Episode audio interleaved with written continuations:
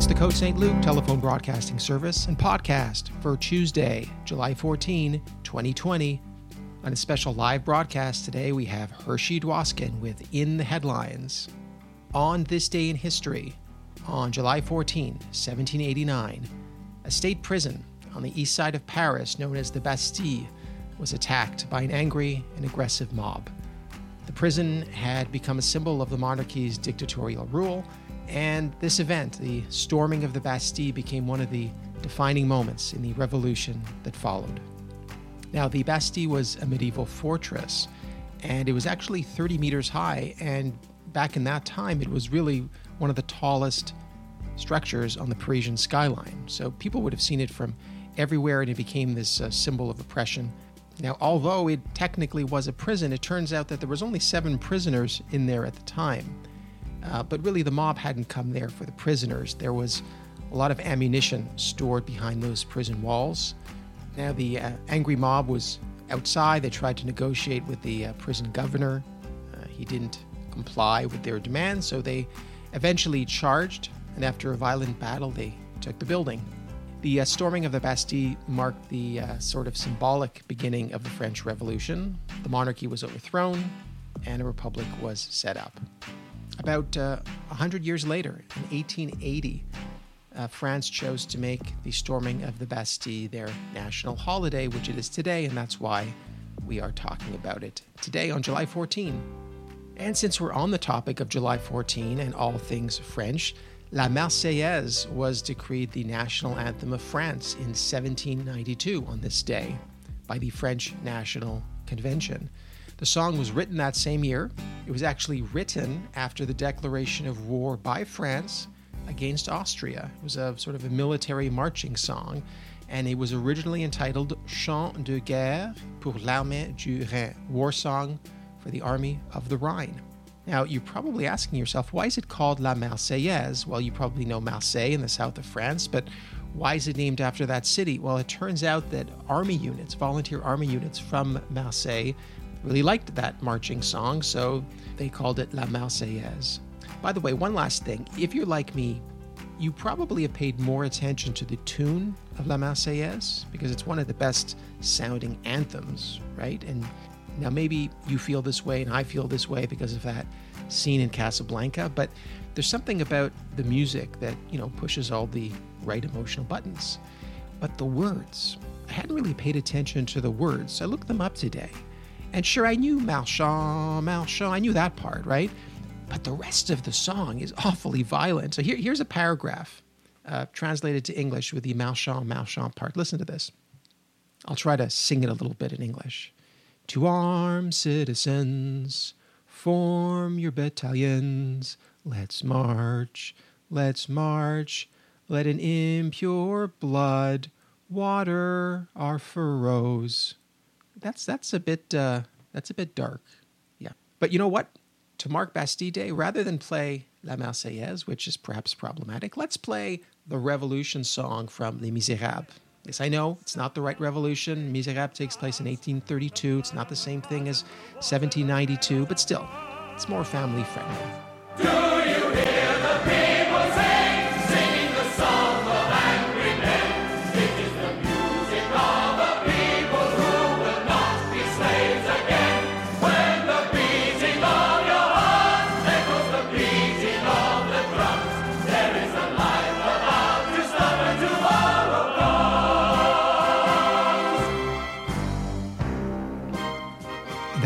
This Day in History. And now, to begin the show, Hershey, maybe uh, you can talk a little bit about anthems. We know that uh, the Marseillaise has a particular history. Uh, what about uh, our own anthem, O Canada? You know, our own Canadian one, the French version, has got all kinds of uh, interesting phrases in it that uh, are also seem passe for today. Um, the you know the the hand carries the sword and uh, also carries the cross. So um, you know national anthems are kind of relics, and uh, it's something that uh, we don't change just because it's so hard to change them. Um, but my subject for today um, is about China. And um, it's very hard to ignore this subject because China is in the news for so many different uh, and varied reasons. And uh, it seems as if a kind of a Cold War is developing, not only between China and the United States, but between China and uh, the rest of the Western world. So let's just review a few reasons why China is in the news these days. And I'll give you some background about some of the different um, issues and, um, and um, uh, uh, problems that uh, China is, is, uh, is experiencing and China is creating at the same time. So, this past week, there was a border clash between India and China. Uh, and these border clashes have been very rare, but have occurred uh, occasionally over the last 40 years. This time, uh, people were killed on both sides, so it marks a kind of an uh, escalation of this battle. Uh, both India and China are huge, huge geographic countries, and the disputed areas between them are tiny but each side wants to prove that it has the guts to defend itself. And so this leads to border clashes in areas which, in some cases, are um, uh, at the 15,000 foot level or 5,000 meter level or even higher in the Himalayas, on treacherous glaciers, on mountain passes where nobody lives. But the soldiers are out there to fight it out. So this border clash is one reason China is in the news. Second reason, in, a, in uh, an area far, far from that, in the South China Sea, uh, the area of the ocean between China and the Philippines, uh, China has claimed a huge amount of maritime or marine territory in that uh, sea. Now, that sea is relatively shallow. Uh, the area between Vietnam and the Philippines, uh, between China and the Philippines, between Indonesia and China. That whole area called the South China Sea is full of small little rocky islands, uh, some of which are the size of a kitchen table. And China has gone ahead and built up those islands by bringing in cement and by creating as much uh, uh, structure as even military bases in areas thousands of kilometers away from mainland China itself. And China, once doing that, says this is our territory and we don't want to let anybody in without our permission. So the United States, in response, has sent in um, uh, uh, uh, naval uh, warships to pass through the same areas just to show China that it doesn't have the exclusivity over those areas.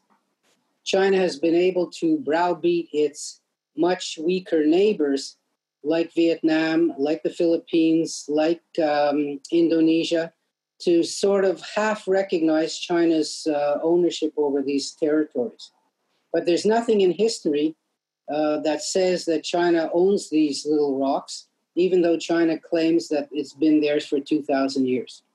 In fact, nobody has ever lived there fishermen from all these different countries have gone around these areas with their boats.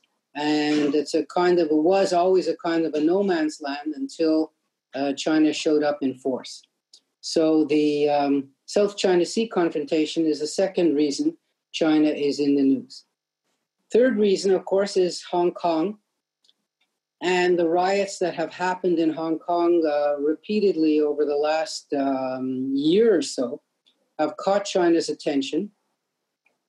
Basically, the dispute in Hong Kong is one where the people who live in Hong Kong, who are seven and a half million of them, say that uh, up until now, although China is the uh, ruler or the controller of Hong Kong, Hong Kong still has autonomy under the agreement signed with Great Britain in 1997, and they don't want China to challenge that autonomy.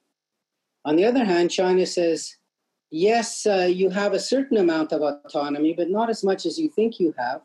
And we have the right to control any kind of anti Chinese demonstrations, anti Chinese um, broadcasts, anti Chinese fervor uh, that we don't like. And in fact, China forced Hong Kong to sign a kind of an extradition treaty, uh, allowing Chinese people who were in Hong Kong to be arrested and sent back to China.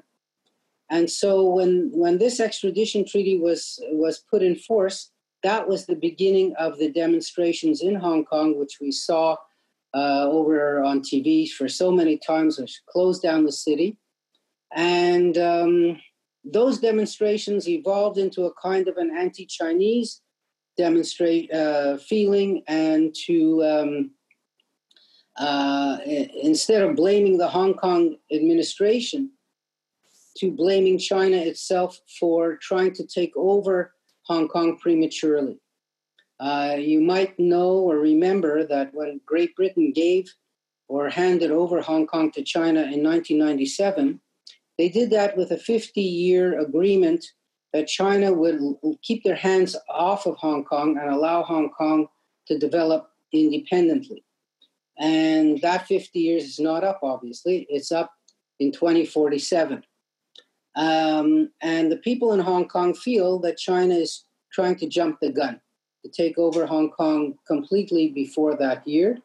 And um, so uh, these demonstrations are a way to show that they want democracy in the country and they want um, uh, to have China keep their hands off of Hong Kong. So that's uh, that's a, a, third reason. A fourth reason is that the Western world has decided to pay attention to human rights in China uh, to kind of get under China's skin and uh, to declare sanctions on Chinese officials um, for violating human rights. The human rights that they're violating are especially the rights of the Muslim minority in China as a whole and the Muslim uh, majority minority in the western province of Xinjiang, where China has set up uh, huge re education camps and where they forced the Muslim uh, Uyghur people into those camps to try to de Muslify them, to try to um, force them to um, uh, adopt a kind of a Chinese way of life and to uh, so called re educate them. Um, so these sort of concentration camp like places are ones which the West has objected to and uh, which is trying to shine a light on them. And uh, so that's a four, that's a fifth reason. The COVID crisis, of course, originating in China, is another one where people are pointing their fingers at China and saying that China was not fast enough to release the true nature of this disease, and therefore the West and the rest of the world didn't have the time to prepare for it. Um, you know, some some conspiracy theorists have uh, tried to make the case that um, uh, China has tried to infect the world on purpose somehow, and um, that uh, uh this virus was one which was created in a lab and, and sprung on the world as a way of Chinese uh, domination. These ideas, of course, are pretty far fetched. And uh, in, in relative terms, China did release information quite soon after the virus uh, became widespread. They thought they could keep it under the carpet or under the rug for a while. Once they realized how serious it was, they did get out there pretty quick and give the world the exact um, uh, structure of the virus so that the world could work on a, on a cure. Um, so, you know, in a nutshell, these are some of the reasons why China has uh, made the news lately. And this sort of tension between China and the rest of the world, especially the US, is ongoing and will continue uh, until uh, changes in leadership happen, uh, maybe on both sides. Um, let's just also look at the role of China in the world economy. Um, it's it's unbelievable to think how quickly China has progressed from the very beginning until today. So um, uh, China, as uh, just to give a touch of a background, um, China was um, um a kingdom which ended uh, around the time of the First World War. A republic was created after the First World War. Um, this republic uh, was uh, attacked by Japan in the 1930s, and there was a kind of an ongoing civil war going on in China and a war against Japan at the same time from the 1930s up until 1949. So in China, there were two forces which fought against each other the nationalist forces and the communists. In 1949, after the Japanese were defeated, the communists did prevail and they set up a People's Republic of China in 1949, which has been ruling China until today. The uh, so called refugees from the losing side moved to Taiwan and set up a, a kind of a alternate Republic of China in Taiwan, which uh, remains independent from China under sort of Western rule, also up until today. Hong Kong was a always a part of China, and uh, the British took it over in 1842 in order to use that port as a means of selling um, opium to China.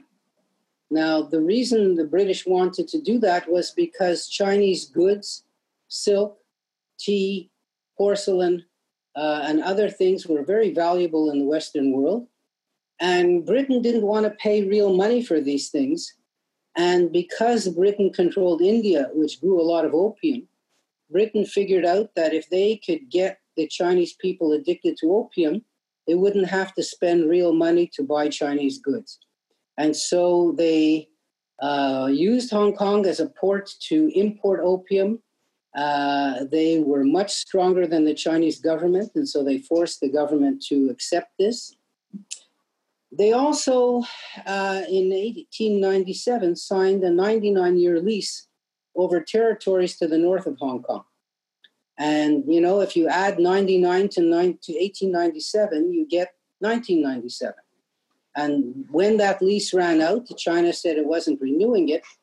And that was the reason why uh, Great Britain decided to hand over the rest of Hong Kong, which was too small to, um, to sort of live on its own. That's, the, that's the reason why uh, Britain decided to, to hand over Hong Kong.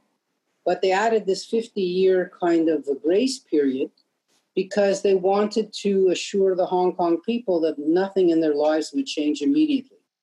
And in a sense, nothing really did. There was a hope on the side of Great Britain that by China ruling over Hong Kong, they would be inspired by the democracy, inspired by the free enterprise, inspired by the wealth of Hong Kong, and rather than Chinese values taking over Hong Kong, they were hoping that Hong Kong values would take over China. Um, and um, in a certain backhanded way, it, it sort of half half worked. China, after years of misrule by Mao and tremendous poverty, uh, way back in the very late 1970s, decided to change direction and to open up their economy to a sort of an in sort of a sort of a local free enterprise system. It's unbelievable to think that, you know, maybe a short 40 years ago, that the average Chinese per capita income was only $250 a year per person. And the total Chinese economy amounted to under 1% of the total world economy. Today, today, uh, the total Chinese economy, depending on how you measure it, is almost as close as the total American economy. So that, in other words, the weight of China as a whole in the economic world is almost the same weight as America's is in the world. Of course, China has four times as many people as the United States. So, therefore, per person, the United States is still much wealthier. But if you look at the total amount of uh, wealth in the country and production in the country, the two economies are not all that different. Uh, China today is has 16% of the total world economy. So that's how big it is. Going from from a fraction of 1% to 16% is a huge jump in a very short amount of time. Very, very short. Today, China, is the world's leading importer of gas, oil, iron ore, um, uh, what else? Uh, coal, um, many food, many different food uh, supplies, um, and it is also the world's biggest exporter of all kinds of manufactured goods, from uh, you know thumbtacks to uh, to uh, you know huge sophisticated trains and everything in between. So they have really uh, grown so tremendously that uh, the world economy today, especially in the time of COVID, is so dependent on China. China was the first country to, to suffer from COVID, and they were also the one to climb out of it. And so the economy of China today, as we speak in this month of July, is not far away from what it was a year ago. Uh, the only real huge growth in the world is today from China. So everybody from oil producers to to uh, producers of um, of just about everything else wants to sell to China. You might be surprised to hear that General Motors, the, the America's biggest car company, more than half of their sales today are in China. Uh, companies like Starbucks that have thousands and thousands of shops in China. So China is not only a source of um, goods to send to the rest of the world, but it's also a source of consumers that buy buy goods owned by companies in the rest of the world, and uh, also a source of goods that are sent to China from the rest of the world. Um, the luxury uh, makers of Prada and Gucci and uh, uh, all those others, Louis Vuitton, uh, they depend on China for most of their growth because the rest of the world's growth has gone down so much because of the end of tourism and uh, and COVID. And so China is an economic power in and of itself. They developed Huawei, which is a, a world uh, leader in telecommunications, and uh, they are a world leader in um, transportation. They are the biggest consumers today of airplanes. They have the largest network of high speed rail anywhere in the world. And uh, they have also developed a um, what they call the Belt and Road Initiative to lend money to especially third world countries to buy Chinese expertise, to allow those countries to develop uh, infrastructure like railways, ports, power plants, etc. And uh, there has been so many billions of dollars lent by China to these third world countries that in many cases China is the chief trading partner of, of many, many, many of these third world countries. Um, so, to give an idea, in 2005, China loaned the world $10 billion, uh, uh, $10 billion to, for development. In 2016, they loaned, they loaned the world $275 billion. So China is not only speaking with words, but it's also speaking with money. It's using that money to its advantage to um, assure itself uh, sources of raw materials, gas, for example, oil, for example, um, raw materials, agricultural products, uh, but it also uses that money to build markets around the world for Chinese goods. It also uses the, that money to give jobs to Chinese people going overseas to build all of those infrastructures. And it uses that money to influence governments to support China in international um, conflicts and at the United Nations. Uh, so, for example, there was just a vote recently, uh, I think, criticizing China for human rights, and pretty well all the third world voted with China and said it's none of the United Nations business. So, China has been an active player around the world to, in a soft way, not in a hard way, but in a soft way, to um, extend its influence. It's only used sort of the hard way in very local, uh, as I was mentioning before, local border areas close to China itself. Um, so, you know, and that is a kind of a bit of an introduction to um, the uh, role of China today. Uh, how is it that that uh, China has managed to come into conflict with the United States um, uh, over so many of these issues? And uh, you know, there's a kind of explanations on the macro level and on the micro level.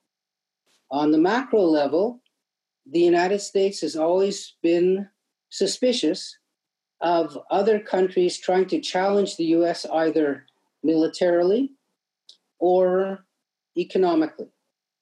Now, in the days of the Cold War, Russia, by taking over Eastern Europe, by building up its weapons, by building a nuclear um, arsenal, was seen as challenging the United States on a military level, but certainly not on an economic level. China, on the other hand, uh, their order was reversed, that they were building up a military, but a military which was much more modest in its uh, kind of size.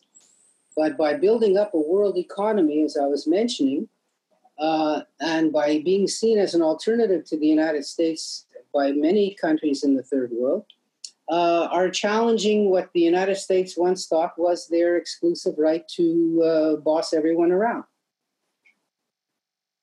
Um, um, and the power of China is such that when President Trump decided to uh, so called punish China for its um, misdeeds, economic misdeeds, China hit back and hit back very hard.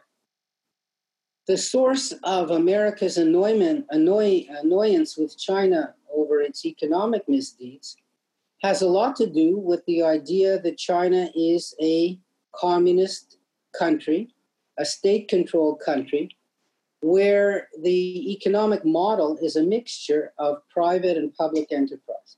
So, in other words, in China, the state owns and controls banks, the state owns and controls major corporations in the country. Uh, the state will lend those corporations money at very low and advantageous rates. The state will prop up those companies from going bankrupt. So, for that reason, the state can, in a way, undercut the market forces that would normally play in these situations. And so the United States feels that China is an unfair trading partner undercuts its prices to put American businesses out of business and then to take over the market that's left by those businesses. Um, they also feel that, of course, China enjoying a much lower labor rate, uh, labor price, uh, has a natural advantage over the United States in that way. And uh, China having developed its own sort of shipping, ports, insurance, uh, and other infrastructure areas and airlines can deliver goods to the United States cheaper than the goods can be made in the United States. And therefore, uh, the United States felt that they were at a great disadvantage. The disadvantage was seen in the balance of trade between the US and China. So, in other words, China was exporting to the US twice as much as it was importing from the US. And according to President Trump, this is cheating. Um, and he wanted uh, an end to it. So he started off a tariff war by putting tariffs on Chinese goods to uh, make them more expensive coming into the US. Now, China, of course, did the same thing on American goods. But since more goods come into the US from China than go to China from the US, a tariff war, a, a tit for tat tariff war, would be won by the US. So China tried a different tactic. What they did was they said, fine, we're just not going to buy any farm goods from the US that we could source outside of the US.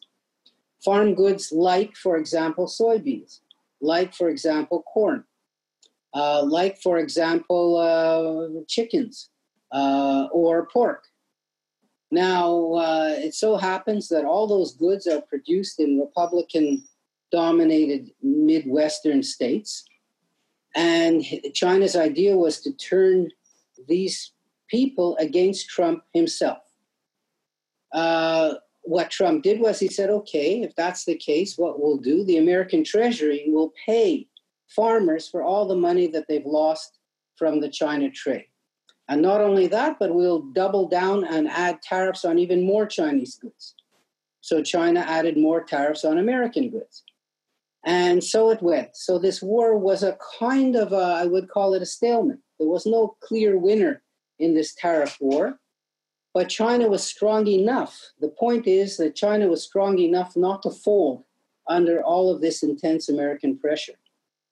And China was strong enough because its economy was varied enough. They didn't depend on one export like coffee or, uh, or oil or uh, you know another rubber or any of these one one uh, one hit wonders that some of the rest of the world depends on. China's economy is so varied that they have they're you know industrialized. They they have industrial exports. They have um, clothing exports. They've got uh, you know uh, all different kinds of exports. So they're not reliant on one specific thing, and they also have customers all around the world that could pick up some of the goods that the, the United States was not buying. And needless to say, they could find soybeans in Argentina and Brazil just as easily as they could find soybeans in the United States. And uh, Argentina and Brazil stepped up to the plate in a huge way and, and you know, more than tripled their exports to China of these agricultural commodities that, the US, that China was buying from the US. So, in a certain way, I would say Trump's trade war against China was more of a loss for the States than for China. He thought that the, he could force US manufacturers to make things in the US that the US is buying from China. But everyone knew that this was not true because, um, because of the tremendous difference in the cost of production of these various goods. China could uh, pay the tariff and just lower the prices of their goods. Or they could pay the tariff and lower the value of the Chinese yuan, uh, which they also did, so as to diminish this, uh, the damage that the tariff was doing. And China has all the infrastructure in place to make clothes and to make everything. There's, it's a whole technique and a whole production. You can't just reproduce it out of nothing in the US. So almost no goods that were imported from China uh, were then made in the US. But what did happen is that many goods that were made in China got shifted over to other Asian countries, such as Vietnam or the Philippines um, or Cambodia or Bangladesh in the in sense of clothing. And uh, China just pushed out its less profitable um, uh, exports to those countries. So, in a sense, the United States did those countries a favor. Um,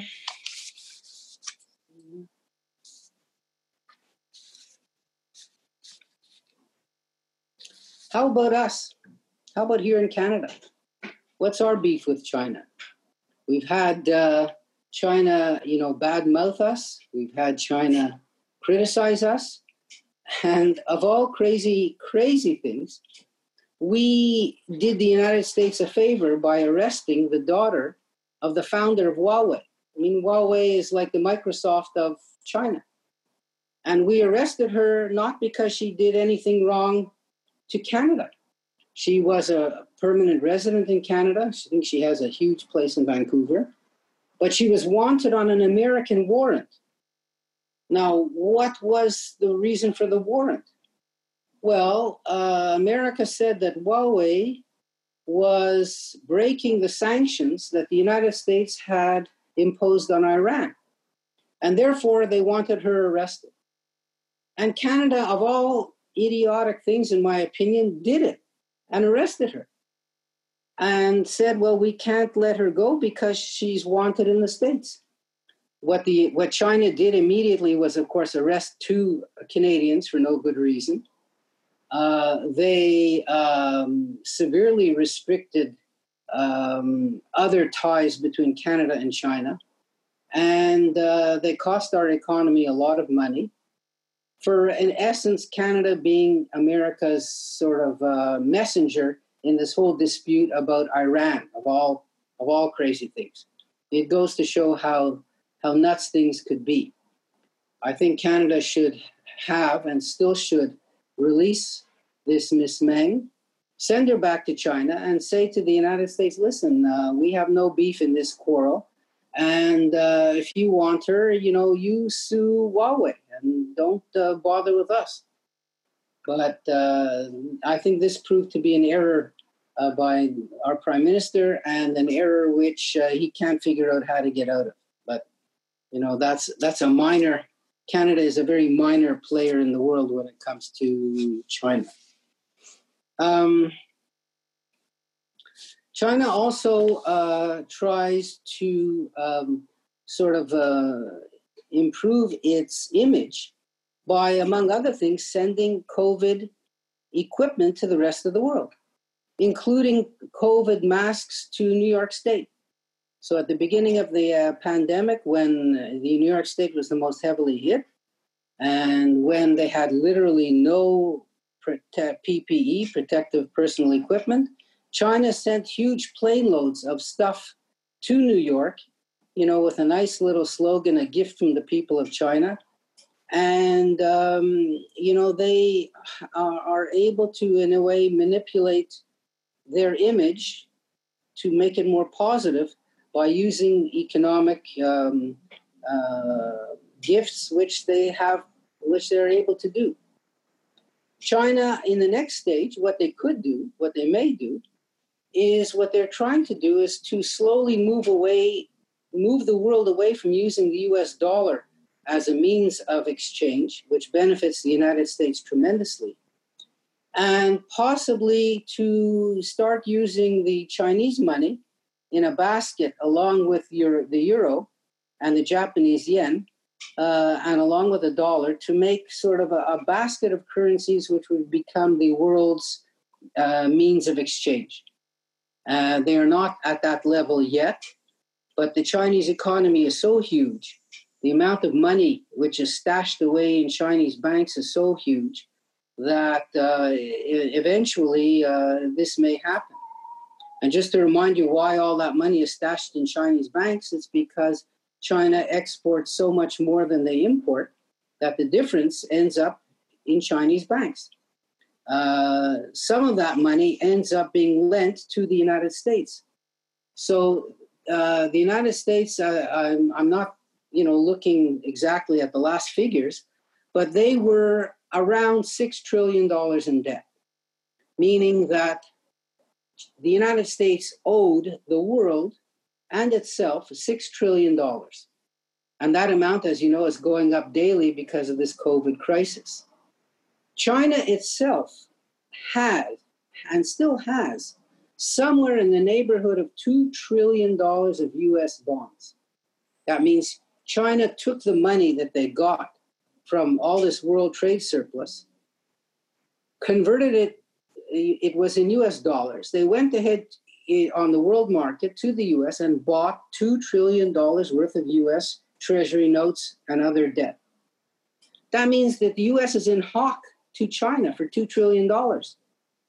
It's never good to owe people that much money, or maybe it is because, you know, what's China going to do? Uh, China could easily take that money and say, we want, you know, we, we want to get paid back. And the US would not find it very easy to find the money to pay it all back.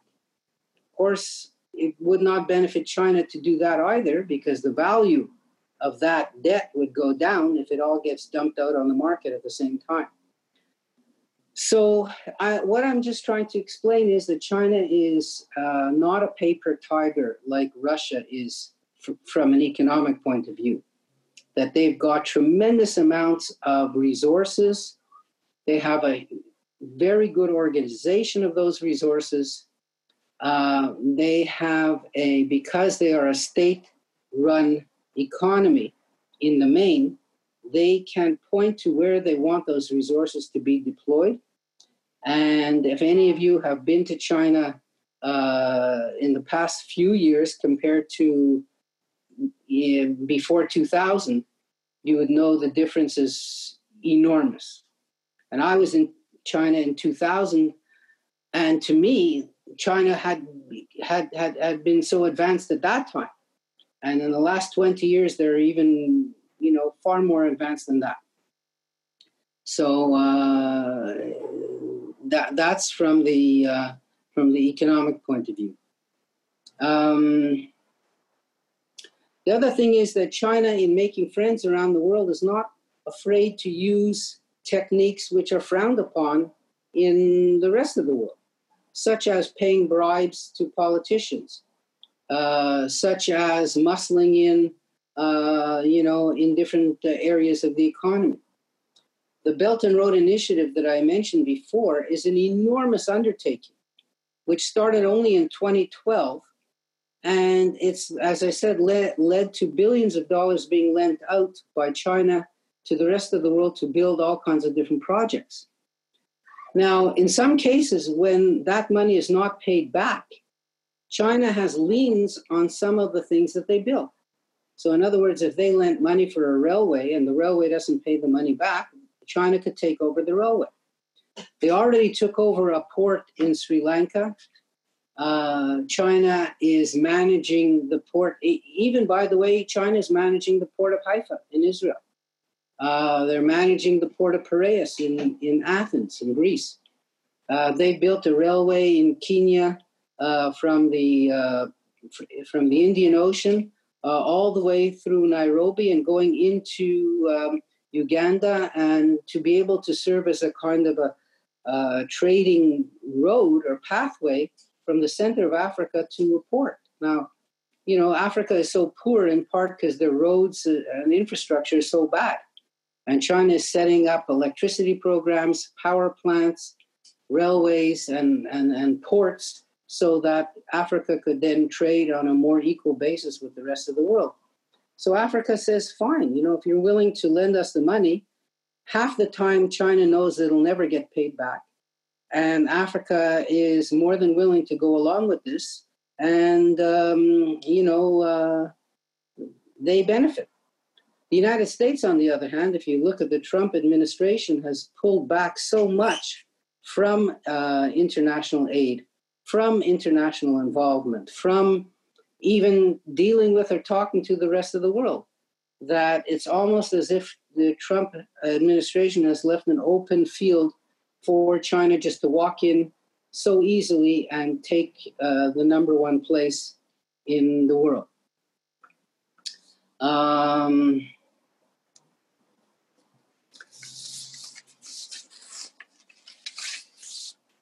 Um,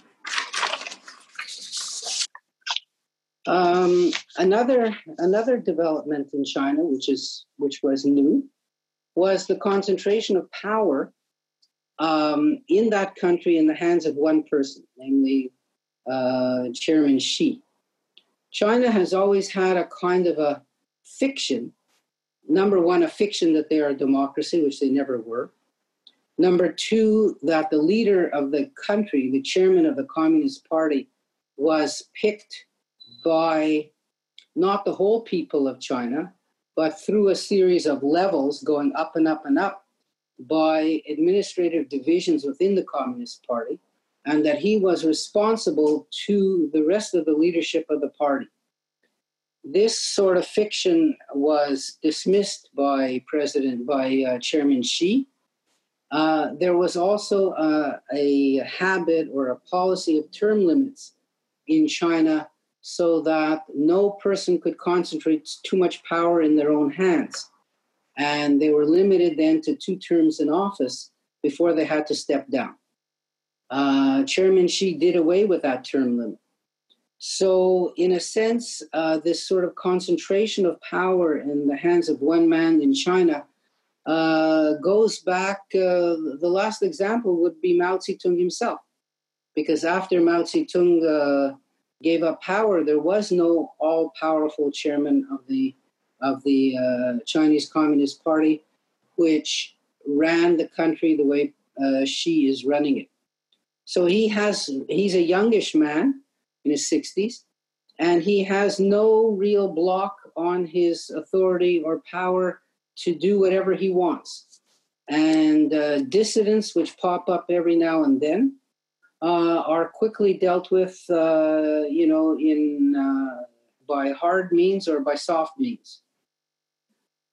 Now, the you know, at the same time, uh, China is not a simple country to deal with. It's so big. It's equal about in size of India today, around 1.3 billion people. Um, and a huge number of them have become middle class and educated. And, you know, many of you know that middle class and educated people are the ones who cause all the trouble to, um, to the leadership because they have the confidence, the knowledge, and the means to express their opinions and to, um, to uh, not be afraid of the consequences. Uh, although there hasn't been any sort of open rebellions against the system in China, there is plenty of talk on the internet about um, uh, the limitations that free, the, the, the, lack of freedom in China, the censorship in China, um, and uh, you know uh, that kind of thing, without being out, without demanding for, without demanding you know change happen overnight. Um, some people say inevitably that China will change to become a more democratic country. And other people say, well, they're doing so well as it is, why uh, sort of change horses in midstream? Uh, so long as China can give its people a growing sense of economic security, so long as China can project its international uh, image as being powerful, um, there's no real reason to rebel and to demand changes. The other thing is, and maybe I'll finish with this, is that historically China has never been a completely united country because it's so huge. And they've always been uh, kind of uh, separate independent states uh, warring with each other in China. And that um, uh, the, uh, uh, the fear is that if real democracy ever developed in China, then the idea of separatism of different provinces could easily arise, and then all of China would break apart in some way or other. So, um, you know, right now, I think the Chinese leadership are in a good, relatively good uh, phase, and the world is looking up and respecting China all the more because President Trump has been such a failure in his leadership in the world um, and also, of course, because the United States is now so so involved in their own suffering that they have no time or energy to devote to uh, matters outside of their own country. So, uh, you know, that's a kind of a, we'll call it a thumbnail sketch of uh, what's going on in China. I have plenty more to um, to uh, elaborate on Hong Kong if people are interested, or on the Belt and Road Initiative, uh, uh, lots of different things. So, um, if any of you have some questions, comments, um, feel free to ask me. And, um, uh, you know, uh, there's so many interesting things have been written these days about Westerners who've moved to China and are living there uh, and are living there long term. And they have such interesting insights as to how life is there and, um, you know, uh, how they manage to balance one, you know, their lives, uh, Western lives with Chinese lives. Um, Hershey, I think we have Howard uh, ready to ask a question. Howard, go sure. ahead. Uh, don't they realize, uh, Hershey, that by getting out of the WHO, which they thought was a puppet of China, won't this make the WHO even closer to China by totally getting out, uh, getting out of the WHO, the World Health Organization? Wouldn't they have been better off staying in it? You're talking about the United States staying in. Yeah. Well, the World Health Organization is, first of all, a branch of the United Nations. Let's start by saying that. Um, and all the branches of the United Nations were meant to uh, kind of uh, provide, um, you know, international services to the rest of the to the whole world, whether it's UNESCO or or the Security Council or, or any of the branches of the United Nations. The World Health Organization of all organizations is supposed to be the most non-political of all, because what could be political about health? You know, if you're talking about the refugee, uh, the refugee United Nations Refugee and Welfare Association, okay, you could say it's political because what is refugee? But health is health. Um, uh, President Trump is just a person who does not like or trust anybody outside the United States. He doesn't, he sure, surely does not believe that any organization outside the United States should have any jurisdiction inside the US. And that's why he pulled out of the Trans Pacific Partnership. That's why he wanted to pull out of NATO. That's why he wants to pull out of any U- US international involvement. The World Health Organization is there to, you know, look after the health in the whole world. And yes, it's true that um, uh, China was the origin of the COVID crisis. Um, and, uh, you know, the World Health Organization uh, had its involvement in the sort of ongoing epidemic. But it certainly isn't a reason for the United States to pull out of the WHO.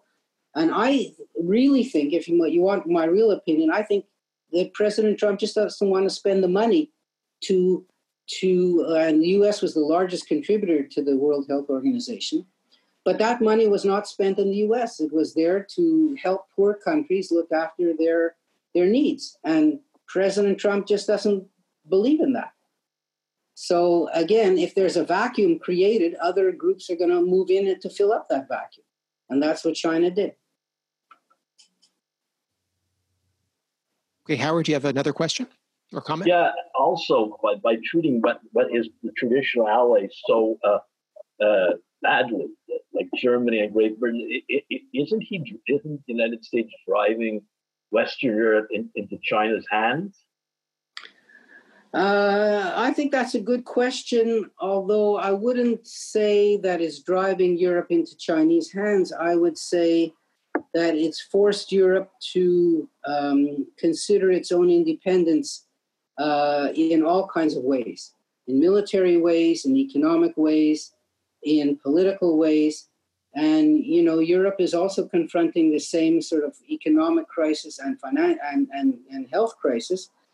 Um, but once it's over, I, I think, personally, I think that the rest of the world is just holding its breath and waiting for Trump to be defeated so that things can, quote, go back to normal. Now, what I think is clear, though, is that in terms of the United States China relationships, normal is not going back to what it once was. I think that President Trump has convinced the American people as a whole that China is playing unfairly. And I think the world knew that China was playing unfairly. For example, you know, if companies wanted to establish, uh, let's say, manufacturing in China, that they would have to give over the secrets of their processes to China uh, or, or to the Chinese branches of those companies. Um, and I think that uh, the world knew this. It wasn't as if Trump kind of found this out, but the world figured out that this was just a price to pay to do business with China. And I think that uh, the, the world, and especially the United States, now understands that, that they have to be tougher with China than they were before.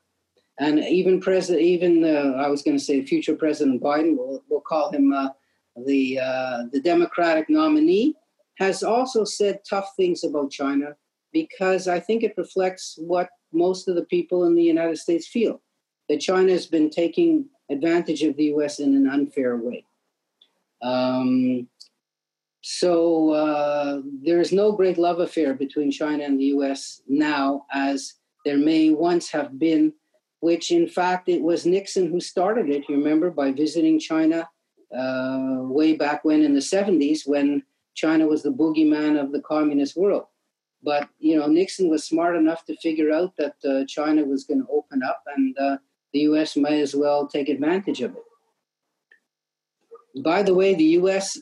still sells China a huge amount of airplanes. The one thing China has not yet really done was to um, build their own uh, model of airplanes, which were as good as the Airbus or or, or Boeing. And uh, China was a huge customer for both those planes. Huge. I mean, really huge. Okay, thank you, Howard. Thank you. Um, Hershey, about the um, the Hong Kong uh, security law that was passed on July 1. Um, right which will make it a crime to basically say anything bad about the Communist Party in China or uh, protest in any right. way. And it's it's it's vague enough that people threaten the security of China in a way. Yeah. Right, and and it's vague, and people, even the uh, the chief executive in Hong Kong can't even. Uh, tell the public what it means because it's it's a bit vague and how it will be prosecuted. What do you think the sort of the long term impact of that is on Hong Kong, on you know people leaving Hong Kong, um, yeah, that's it. That it, it's an excellent question. I'm going to expand it by saying that um, when China took over Hong Kong back in 1997, China needed Hong Kong far, far more than Hong Kong needed China. And um, Hong Kong was the world's was the door to go out to the rest of the world. It was a place where Chinese companies could list their stocks to be traded all around the world. It was a place where Chinese companies could open bank accounts in Hong Kong and deal financially with the rest of the world. Um, China's economy in 1997 was tiny compared to what it is today. Uh, there was no real big high tech manufacturing sector in China at all back in 1997. And all of that changed. So uh, today, China has a stock exchange which is bigger than Hong Kong Stock Exchange. China has all the high tech industries you want in China. Um, China does not need Hong Kong nearly as much as it did way back at that time. So the kind of balance there has sh- has has shifted. Um, there was a thought, even in China, in 1997, that Hong Kong would spread liberal values into China, and that would be good for China. Today, uh, the Chinese Communist uh, administration uh, sees that as a threat. And they see the internet as a threat because the ideas can pass so quickly.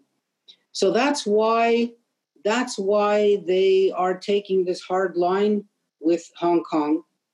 And there's no question to my thinking that that this will make diminish Hong Kong's importance. That um, the financial center that Hong Kong was was there because of completely free trade. No, almost no taxation, no um, uh, tariffs on imports. Hong Kong as a port was one of the world's biggest ports. The airport is one of the world's biggest airports. It was like a free trade center for the whole world. And by China sort of putting the heavy hand on it, it's going to take away that status, and, and Hong Kong will really be affected a lot in that way. You might remember in the 1997 crisis and the takeover crisis, thousands and thousands of Hong Kong people came to Canada, got Canadian citizenship, and moved back to Hong Kong to put their Canadian passport, their Canadian passports in their back pockets as a kind of a as a safety um, a security blanket. And now I think a lot of them will be coming here uh, because they will feel that their lives in Hong Kong are not the same as they once were. Um, uh, so, from that point of view, uh, Hong Kong's status as a whole, both economically and politically, is going to be diminished. But like I said, they were living on on borrowed time anyway, because by 2047 there was no guarantee that anything would change, and just Hong Kong could be just absorbed into China as as another uh, another province. So um, you know, and you know, in in sort of the long term, uh, 27 years is not you know it's long, but it's medium term. It's not long term. So you know, in in that sense, nothing seems to be going on the up in Hong Kong in that in that way.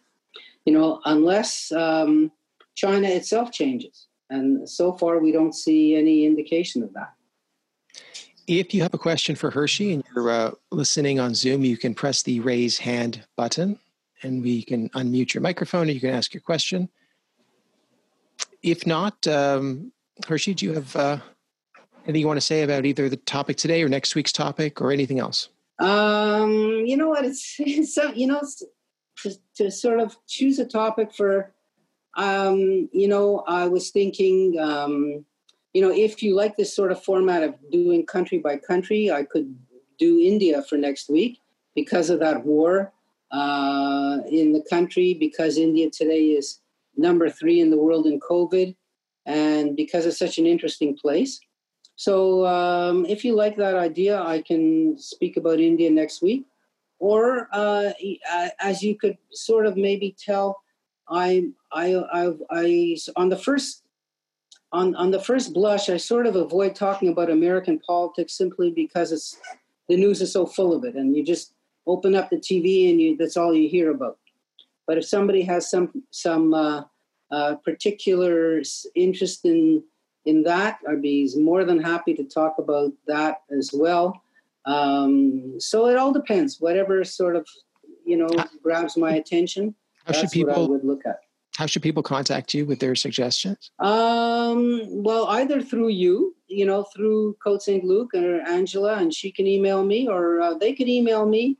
Uh, my email is simple hershey at yahoo.com, so they could email me in that way also. So uh, you know, it doesn't uh, it doesn't matter. Maybe through Côte St. Luc might be the easiest, but um, you know, I'm always open to all kinds of suggestions. And you know, I've spoken on. I could speak about pretty well, pretty well anything. You know, religion, politics, history, geography, sociology, language, religion, just about anything. Okay. Well, thank you very much, uh, Hershey. And uh, for those listening in today, what we can do uh, today is what we uh, normally do. We uh, play um, a podcast uh, following this show, uh, an external podcast, and we can do that today. And the theme would be China as well. This was a daily podcast talking about Hong Kong, so it fits perfectly yeah, with. That fits. That fits. Okay. Have a great day, and we'll get the podcast going in just a moment. Okay, great. Bye bye. Well, that is today's episode of the Côte St. Luc Telephone Broadcasting Service and Podcast. Thank you to our guests, and thank you to you for tuning in today. If you're listening on the 2 p.m. call in, we have another special item for you. Have a great day.